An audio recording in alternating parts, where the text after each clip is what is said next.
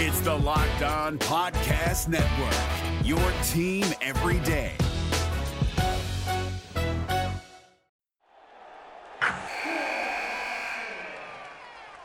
Wilson, you sent the game winning email at the buzzer, avoiding a 455 meeting on everyone's calendar.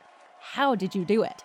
I got a huge assist from Grammarly, an AI writing partner that helped me make my point. 96% of Grammarly users say that it helps them craft more impactful writing. Would you agree? Grammarly helped adjust my tone to navigate tough work conversations. And it works everywhere I write, so I can quickly communicate effectively. Your teammate used Grammarly to summarize an important document, making a three pointer. How did he do it?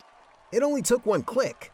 When everyone uses Grammarly, everything just makes sense. You made an incredible slam dunk to end the game. The meeting was canceled, and your team will go home champions. Go to grammarly.com slash podcast to download it for free. That's grammarly.com slash podcast. Easier said, done.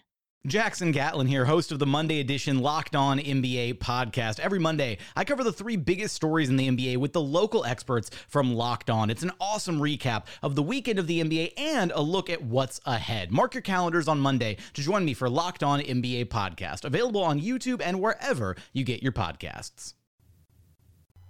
Today's show is brought to you in part by Indochino. Indochino is the world's most exciting made to measure menswear company. This week, my listeners can get any premium Indochino suit for just $369 at Indochino.com when entering Locked On at checkout. You are Locked On Raptors, part of the Locked On Podcast Network.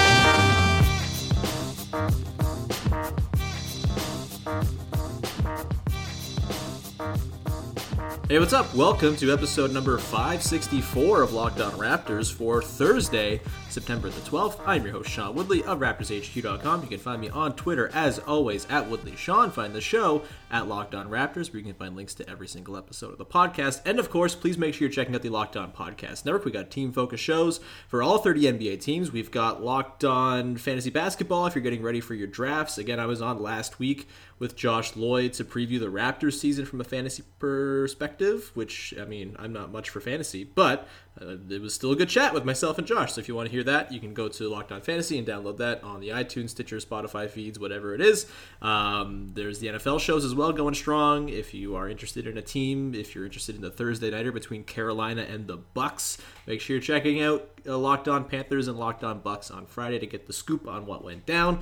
And uh, if you find a show on the network, please, that you want to support, subscribe, rate, review, all that good stuff. All right. On today's show, we're going to begin something of an annual tradition. I mean, continue something of an annual tradition on this podcast, where the month or so before the season starts, we dive into some pressing questions about the upcoming Raptors season. This will be preseason uh, pressing question number one. And joining me to talk about said question, as well as some other stuff, is uh, Raptors HQ's ranking aficionado. I don't know. The, the, it's the guy who wrote the post about the rankings and aggregation. It's John Gaudes. John, how are you, man?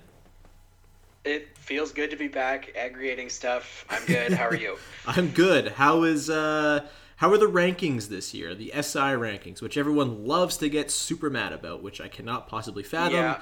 right now, considering the Raptors are championship winners, and I don't, I can't imagine caring about that stuff right now.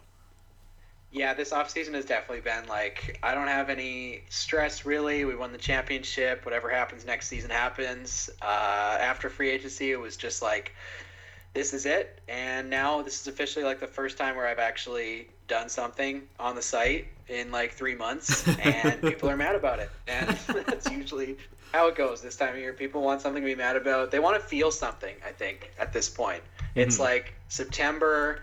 We're not quite into training camps and people actually coming back to teams. It's really like this three week period before October starts is probably the worst from an NBA fan perspective. There's the World Cup, but you either really care about that or you really don't. Mm-hmm. So I officially this is the worst part of the off season season, which is what I call it in the piece, which is ranking season, yeah. which is going to be there's the Sports Illustrated one and there's going to be the ESPN one in some form, and people are going to get mad, and people are very mad that uh, Sports Illustrated ranked Kyle Lowry number 28. Mm-hmm. So I guess we could talk about that. Sure. We can take some time on it. Uh, first of all, what are the people the maddest about? I know there was Kyle at 28, below noted person that Kyle beat in the conference finals, Khris Middleton. There was uh, Fred VanVleet not making the list at all. What was the thing, A, that people are most mad about? People with dick finger uh, air quotes. And uh, what is the thing that you're most mad about as a person who very much cares about these rankings? Uh, I can't say I'm really mad about anything. I'm kind of surprised that Marc Gasol finished so high. Um, mm. And maybe we'll talk about him a little bit later. Somebody who might be on the radar for people to trade this year. He's on a one year contract, but uh, the top 50 seem pretty high for Marc Gasol. And I guess if you want to get into, you know, Kyle Lowry being low at 28, I think you could make an argument that maybe he is, although um, I would you know, uh, consider him probably somebody who takes a little bit lesser role this year. Uh, there's not as much being played for.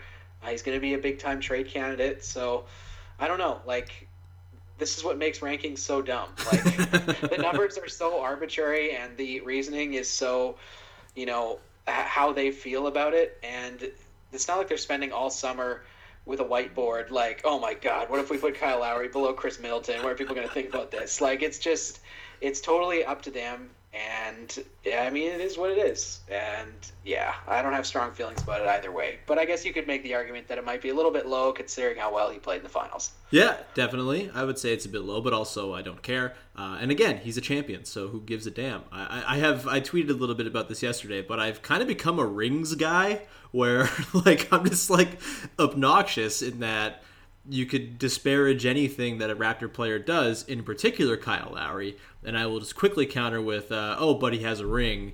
Who cares? That's all that matters." and uh, I guess that's how you become a rings guy: is you see your team win a title. I guess we know the origin story for all the most obnoxious Lakers fans, I suppose. Um, yeah. yeah.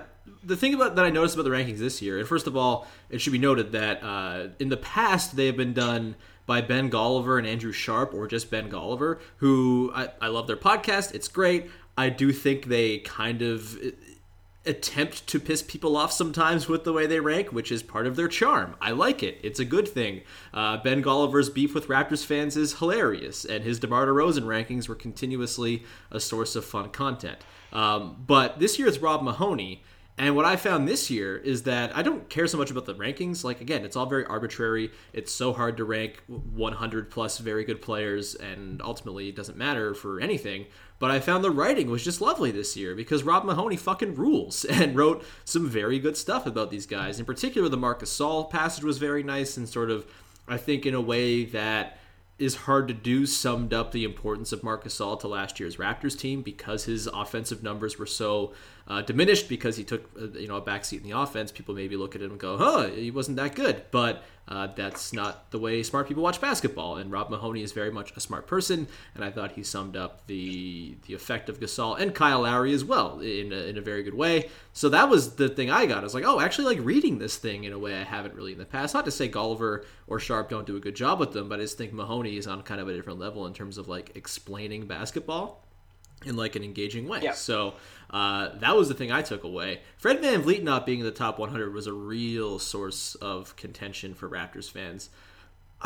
I don't necessarily disagree with the decision to keep him out of the top 100. Look, Terrence Ross is number 99. I'm very happy he's there. Could Fred VanVleet be in that spot for Terrence Ross? Maybe. Would I argue for that? Probably not, because I want Terrence Ross on the list. Uh, I'm biased, of course, but I don't know. Did you have any sort of feelings about Fred being out of there? Because I do feel like there's a little bit of recency bias with Fred in that, yes, he was amazing for the last like eight games of the playoff run, nine games of the playoff run, but he was pretty ass for the first part of the playoffs and was not very good in the regular season either. And to count on him going 14 of 17 from three all the time over stretches of 17 three pointers, which would be a strange arbitrary endpoint, uh, is probably not very realistic for him in the regular season. I don't know. Where, where were you at about Fred being out of the top 100?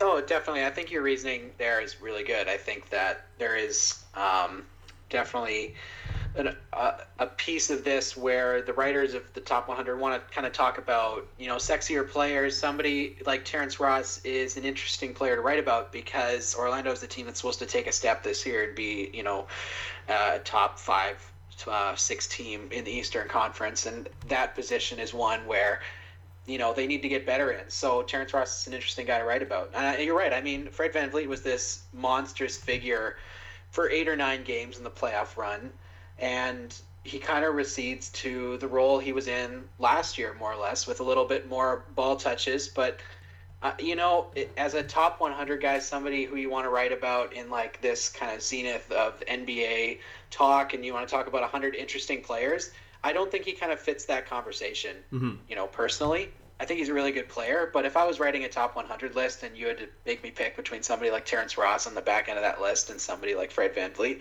I could have more to write about about Terrence Ross because I think that it, you know a lot of people aren't talking about the Raptors right now because everyone just kind of agrees on kind of where they're going to be at this year. They're going to be very good, but not as good as last year.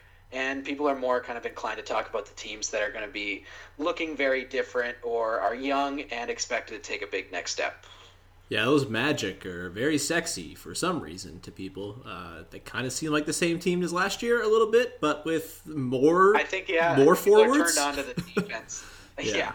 Like they got another Al Farouq Aminu to add to their collection of Al Farouq Aminus. Okay, cool. Uh, no, they'll be they'll be fine. I'm sure they'll. I hear a lot of our Orlando Magic talk though, and I'm a little confused by it too. But I think that they're just an interesting team to think about. I guess when you're people are very set on the top of the Eastern Conference, and I yeah. think you know everyone wants to make an argument for who's going to round it out. I am. Uh, they're my favorite Chris Paul team. I will say that. Like not even close. They're my favorite Chris Paul team. They should get that done because that would rule. No matter what moves you made last year, TurboTax experts make them count. Did you say no to a big wedding and elope at the county courthouse? That's a move. Did you go back to school to get your degree? That's a move. Did you relocate for a fresh start? Well, that's literally a move. Maybe you moved into a houseboat instead of a house house, or switched gears from rideshare driving to video game streaming. Or you rode the stock market to the moon and back. TurboTax experts make all your moves count, getting you every credit and deduction you deserve.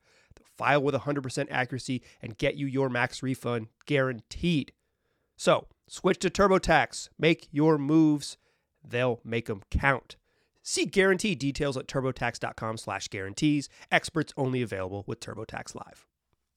Um, we're not here to talk about Chris Paul or the Magic, but we could do that, I suppose, if we wanted to. It's September 12th. Um, we're here to get into the big pressing questions leading into this Raptors season, which is a, a season that will, in many ways, be less sort of predictable than last year was, but in also some ways not be quite as interesting because obviously there was a lot of intrigue around the title contending team all year with Kawhi and everything. But because it's so new and different from what last year's team was, I think there's some interesting stuff. And also the contract situations of some guys make things pretty interesting. And that leads us to question number one in our series of pressing questions leading into this season. Number one is Will one of the vets get traded? And if so, who is the first to go? And John handpicked this topic himself. I think I'll just let the guest pick the topic as we go through these pressing questions. That seems like a pretty good idea to limit my workload. Uh, so, John, let's get to the question. Will one of these guys be traded this year? Will any of them be traded at all? And if so, who do you think will be traded first? Yeah, I mean, I think it's an interesting thing to think about for the Raptors because I think from the larger NBA conversation, there's these three guys who are, you know, a unrestricted at the end of the season, and Kyle Lowry, uh, Serge Ibaka, and Marc Gasol, who are on these big deals. But I would say that for the big guys, definitely movable deals in the context of the current NBA. Like a, a mid $20 million contract is very movable. Uh, for teams who want to get better or are trying to unload some stuff, and Masai Ujiri is definitely somebody who would make a move mid-season if it meant, you know, the team isn't playing up to snuff, if there is just a need to reset and kind of uh, pick up draft picks, pick up expiring stuff like that to kind of reset quicker. This whole timetable of like the three years with all these guys is part of the reasoning is to have this opportunity to make a midseason trade and not have too many uh, repercussions for it. Mm-hmm. I think everybody is talking about Kyle Lowry, but I think Serge Ibaka is definitely somebody who teams will come calling about just as a veteran player. I don't think you know, given the playoff run that he had, I don't think he's going to shoot himself in the foot with his play early on in the year. I think he kind of gives what he gives, and he's a very good regular season player, Mm-hmm. uh, and I think fits the role nicely. And now that they're kind of settled, there was that. It wasn't that long last season where that the Raptors were settled in Marc Gasol starting and Serge Ibaka being the backup. They only had really like a month of regular season time, and then the playoffs where that was a thing. So I think Serge Ibaka settling that role. He's going to play well. He's probably going to be an enticing trade prospect, and I would not be surprised given the Raptors' depth at that position. Um, the fact that if they can get the right deal, they don't necessarily need him in a playoff situation. Uh, I would expect that he would be my top guy as a potential trade target. There's not that sentimentality, I think, with Kyle Lowry. Although Ujiri will make any deal, I think there is, you know, some sentimentality with Lowry that you want to keep him and have him retire as a Raptor. Yeah, I'm with you there. I don't think Kyle's going to get traded this year. I think in a perfect world, they would keep him for two, three years beyond this year on a reasonable deal. Uh, keep him for five years. I don't care. Make him Andre Miller for the rest of his life with the Raptors. I don't give a damn. Just make him a Raptor. Um, I think I agree with you that if someone is going to get traded, Serge seems like the most reasonable piece. I'm just trying to think of like a team that it could work for. And there are some out there for sure. I think the Celtics are going to be in on the hunt for a big man like all season long because their front court is ass. And I think they'll realize right quick that Enes Kanter, despite Bill Simmons on his podcast saying actually he's pretty good at defense, uh, he's not pretty good at defense. And I think Serge Ibaka No. will eventually sort of be a guy, you know, considering he's a center at this point. He's not a power forward, and they'd be trading for him as a center to pair along with their their collection of wings that could potentially work. And yeah, he's like a proven playoff guy and everything now too. I know he's had some issues shooting wise, but also the Raptors don't win the title without him. Um, and never forget the three he hit in Ben Simmons' eye in Game Seven against the Sixers, which is the second biggest shot of that game, and probably a top five big shot from the course of the playoff run. He has some pedigree now. He's very likable, it seems, and it seems like teams would not like worry about breaking up chemistry or anything like that to take him on as well. Um, I could actually see like the Clippers as well being an interesting team because their front court is kind of depleted. They don't really have a center, and if you're the Clippers and you're trying to think of like what do we look like in the playoffs, do you want Montrezl Harrell being your only center? And like, I don't think Ivica Zubac is really going to be able to stay on the floor against most teams. So maybe if they could cobble together some contracts there, that would be an interesting thing. Obviously, him and Kawhi have a good relationship as well. Um, that's a location that makes sense for me too. I, I, I agree that Serge is probably the easiest guy. He's got the smallest contract of him, Gasol, and Lowry as well. It makes some sense. However, I think I'd bet against anyone getting traded. I don't think it's going to happen. There are a few reasons why. One, I think the Raptors are going to be very good. I think they're going to, like, people have said, you know, 44, 45. Like, I think the over under is 44 and a half right now. This team is winning 50 games. It's the goddamn Raptors. They've gone over their total for eight years running, and like Kyle Lowry drives winning, Pascal Siakam drives winning, Marc Gasol drives winning. They're going to be really good on defense. They're going to be probably a top five to six defense in the league, and that's going to lead to a lot of wins in a pretty shitty Eastern Conference with a lot of teams to beat up on at the bottom. And I just I don't see how this team doesn't just end up 51 and 31. That feels like it's the most 51 and 31 team I've ever seen. Probably um, they are going to be like maybe in the position to talk themselves into winning even two rounds, depending on how the matchups break and all this stuff. We'll see how the Sixers and Bucks come together. Um, both, I think, probably got worse in aggregate from what they were last year, although the Sixers probably have a higher upside than they did last year.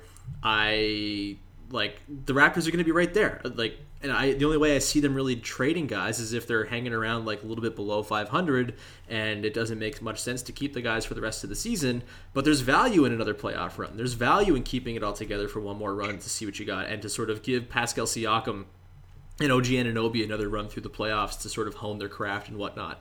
And I just don't think there's going to be that much incentive to move those guys, especially if you're in the Eastern Conference and you're like competing with the Celtics or whatever other team might need a Serge Ibaka or a Marc Gasol or a Kyle Lowry. I don't see, and maybe they'll just be ghoulish and they'll be like the Atlanta Hawks were, where they're just like, fuck it, we'll trade everybody, it doesn't matter. But I just don't think that's going to be the case. I think they're going to be too good to justify it. And also, there's all like, oh yeah, you can get stuff before they walk for nothing. Sure, but there's also the, the case of just like I don't think there's going to be that much to really get, in particular for Gasol and Ibaka because their contracts are so expensive because the team the list of teams that would be after those guys is probably still pretty limited and whether they could get something better on the market i think that's probably the case. Um, maybe they'll be like big fish hunting in terms of like bradley beal or something like that and I, I just I don't think you're gonna fetch much more than like a crappy first rounder or like a couple seconds and like maybe like a young flyer type player Lowry to me is the only guy who could definitely fetch you a first rounder from a team that really wants to go all in if you're like the Nuggets or something. But even then, it's not a particularly good first round pick. And what's that really getting you in the long run?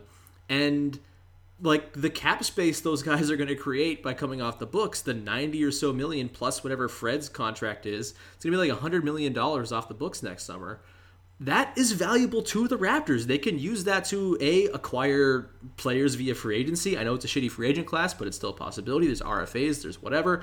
They could, you know, th- throw a bunch of money at some guy if they really, really want to sort of put a team in a tough spot, and they can use it to take on bad money as well and set themselves up for 2021 and take in assets that way. So it's not like they have to go trade for stuff to fill that cap space. Like that cap space is valuable, and that cap space is created by having Ibaka, Gasol, and Lowry onto the roster till the end of the season. So those are the reasons why I just don't think it's going to happen, and I don't think any of them are going to get traded. But I don't know, John, do you disagree with that at all? Uh, yeah, I mean, I hear just a lot of chatter about Kyle Lowry getting traded, and I just firmly don't believe that that's going to happen. Like, Yeah. like what I said with the sentimentality reason, and you bring up all the basketball reasons too, and I totally agree with that. Um, he's definitely the guy who's going to fetch you stuff, but I think that you know, and I've said this over and over again. And I've been on podcasts with you in different forms for like three years now, but breeding, uh, winning breeds winning.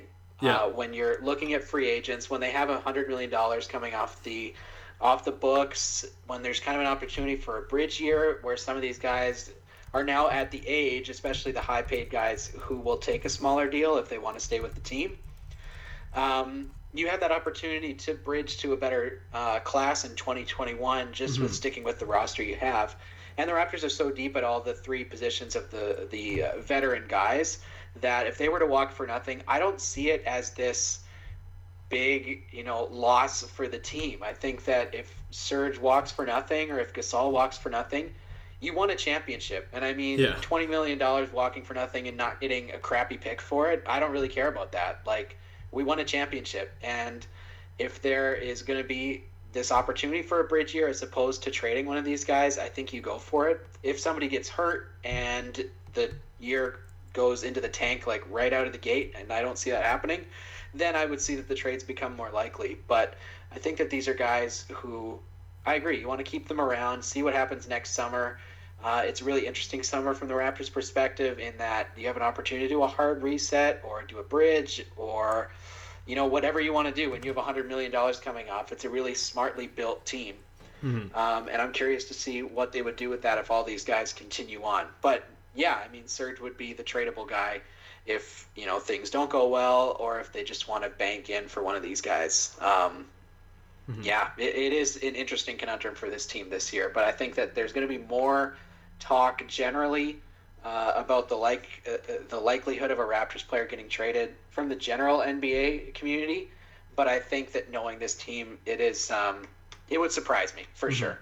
The NBA playoffs are right around the corner, and Locked On NBA is here daily to keep you caught up with all the late season drama. Every Monday, Jackson Gatlin rounds up the three biggest stories around the league, helping to break down the NBA playoffs. Mark your calendars to listen to Locked On NBA every Monday to be up to date. Locked On NBA, available on YouTube and wherever you get podcasts. Part of the Locked On Podcast Network, your team every day. What do you think Pascal's sort of development has to do with all of this? Because I think there's like a bit of a wait and see thing that should be going on right now. I think he's going to be very good. I don't think he's going to take that much of a step back. Uh, I've talked about it on this show. I think, you know, the 63 true shooting is not going to happen, but if he falls back to 57 58 with a much higher usage, then I still think that's an extremely good player who's going to be an all star and probably average like 23 and 8 or something crazy like that. Um, like, how do you think if you were Masai Ujiri how would you be looking at Pascal and sort of using his development to inform what you're going to do with the trades and then also next summer? Yeah, and I think that that ties into wanting to keep all these three veterans for the whole year because it gives you more of a sample size to see what you're getting in Siakam as a focal point of the offense. Yeah. I mean, 25 games last year, the Raptors were an incredibly good team without Kawhi Leonard in the lineup. And my only concerns with this team, really, I think they're going to be, like you said, a 50 win team in the regular season.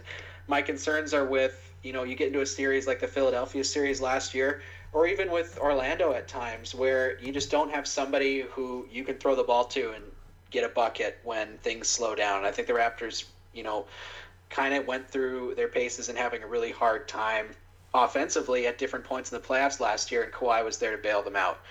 Um, but I don't have a concern with this team in the regular season, and I think that handing the keys to Pascal full time is going to bear the same kind of fruit, and maybe even more than the games that they played without Kawhi last year, which again were universally fun to watch. There was even a time there last year where we were talking about how the team was more fun to watch when Kawhi wasn't playing, as they kind of figured out how he was going to be the leader of the offense, how they were going to balance him in.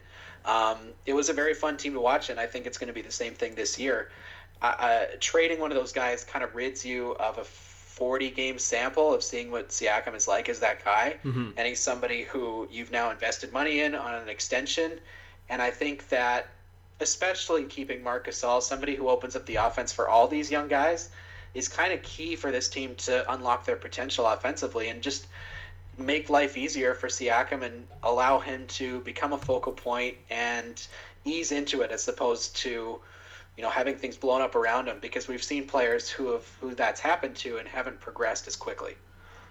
Devin Booker. Um, That's the first guy I thought of. yeah, that's really funny. Um, yeah, I think Pascal's important this year because if he becomes, say, he like overshoots expectations, that might even sort of accelerate what they're thinking for next summer with all that money coming off the books, whether Lowry sticks around or not.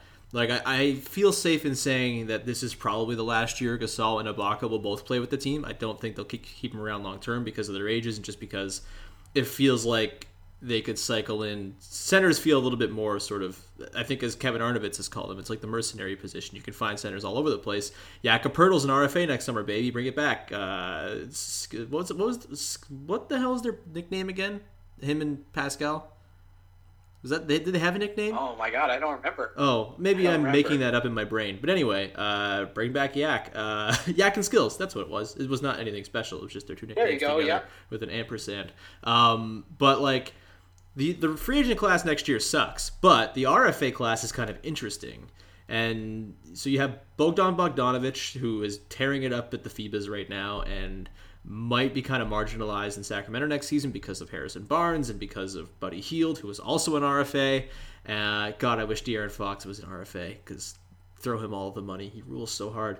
Um, Jaylen Brown's an RFA next summer, and then Dejounte Murray is as well, if maybe that's a way you want to sort of go about your point guard issues. If, if Kyle moves on or you need someone to sort of fill in for Kyle and Kyle moves to more of a backup role. Um, like, it's an interesting RFA class in that if you're trying to set yourself up for 2021 and Giannis is your target or whoever else is going to be available, whether it's Paul George, whether it's whatever it is, I wonder if, like, next summer instead of using that cap space to like take on contracts and take on picks at the same time if maybe they use it to sort of build up a supporting cast that a star could walk into sort of centered around Siakam and do that via RFA and because of like the, the cap space they'll have maybe they'll get into a situation where they're throwing bad money at guys and you get yourself into trouble that way. But I wonder if like if OG pops and Norm Powell can have a decent season and Terrence Davis sort of pops and Pascal proves that he can be like close to an actual number one guy on a very very good team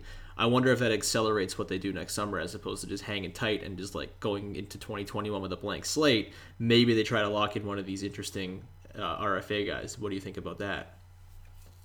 Yeah, like I said, there is just so many options with this team. Like it's great. $100 million masai's good at his job. off, holy you- shit you- he's so good I know it's tremendous. Like you win a championship, and then within a year, you have this opportunity to totally reform your roster and still have these young guys who you have one who's you know probably going to be an all-star if not this year then the next and there it's just a great position to be in And like I said, there's been no stress for me this summer. They won the title. I feel good going into this year about this being a really good team again. I think that it's just going to be fun to watch a whole season where they're the defending champs. And I don't see a reason to really stress over, you know, the trade market, over what happens next summer. I think that the team is in good hands, and there are just so many options on the table that they're going to make the right move for yeah. the team. Yeah, I would hope Masai. I know, I know he's not really one for sentimentality. Although I think that, given his like embrace of Kyle Lowry and the way he talks about Kyle now, I think it can be sort of thrown out that he has no sentimentality. I think he does it. He has it for certain guys, and Kyle is definitely one of them. And I would hope that that sentimentality that I hope they sort of observe this year will sort of be imbued into Masai a little bit because look, man, there's not that much pressure on him right now. The, and there are so many options that even if he could just like stands pat, doesn't trade anybody, like I just ran through, there are plenty of options next summer that they can go and try out. And if they strike out on RFAs or whatever, they still have 2021 coming up with a ton of cap space that maybe they've used as a backup plan to bring in other assets or whatever it is. And so I just think I mean, more than anything else, honestly, the reason I don't want these guys traded is for the sentimentality. I would like to watch this team defend a title and be like old and have a chip on their shoulders and have like this like fuck you mentality that comes from losing your star after winning a title and not having any pressure whatsoever. Like Kyle's gonna not care, Gasol's not gonna care, Ibaka's gonna be doing cooking shows all year. Like it's just gonna be a really fun ass team and it would be a real bummer if in January they, they decide, oh, this fun ass team is only on pace for 44 wins, which I don't think will be the case, but say that happens. Let's break this thing up for the sake of some low picks. That feels like a bummer to me. I'd rather just watch a full season after last year, which was so pressure filled and under such a time constraint, and just like the clock was ticking from the moment they traded for Kawhi, and you never stopped hearing that ticking inside your ear canal I would like for a season to just have zero stakes. And I know that's not how this thing works, and I know that Masai is very competitive and will always do the things that are best for him to win. But I think a there's an argument that just standing pat is standing pat is the best like method of winning right now and having success down the road.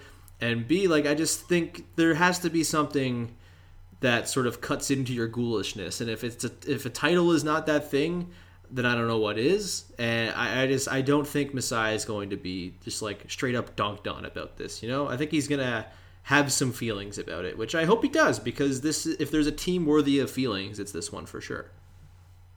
Yeah, I mean the NBA is so unpredictable that really like the only reason I'd want to see these guys traded because I agree with you is if there's some super mega duper star that you could you know is unhappy and you can trade for and. Yeah there's always going to be somebody. So, you know, we'll, we'll see how this plays out. But again, it goes back to having that flexibility and that being a great opportunity for this team.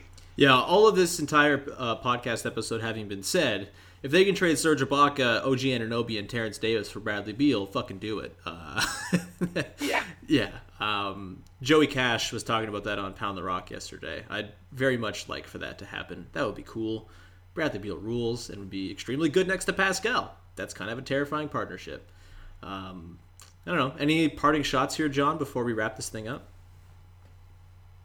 No, I mean, I think that I'm feeling really positive right now. And talk to me when I'm tweeting through it when they lose like game eight of the season to somebody. but uh, it's it's like right now you're at like peak optimism. Like at my job with uh, the university teams, we have like 15 different starts and right before the, each and every like start of the season, I'm like, we can win it all this year, and uh, that's how I feel like with the Raptors. There's just boundless optimism before uh, the season starts, and I felt that way about the Bears before last Thursday too. And now I realize that uh, it's not happening. But uh, yeah, until I start tweeting through it, the Raptors are perfect. Never change them.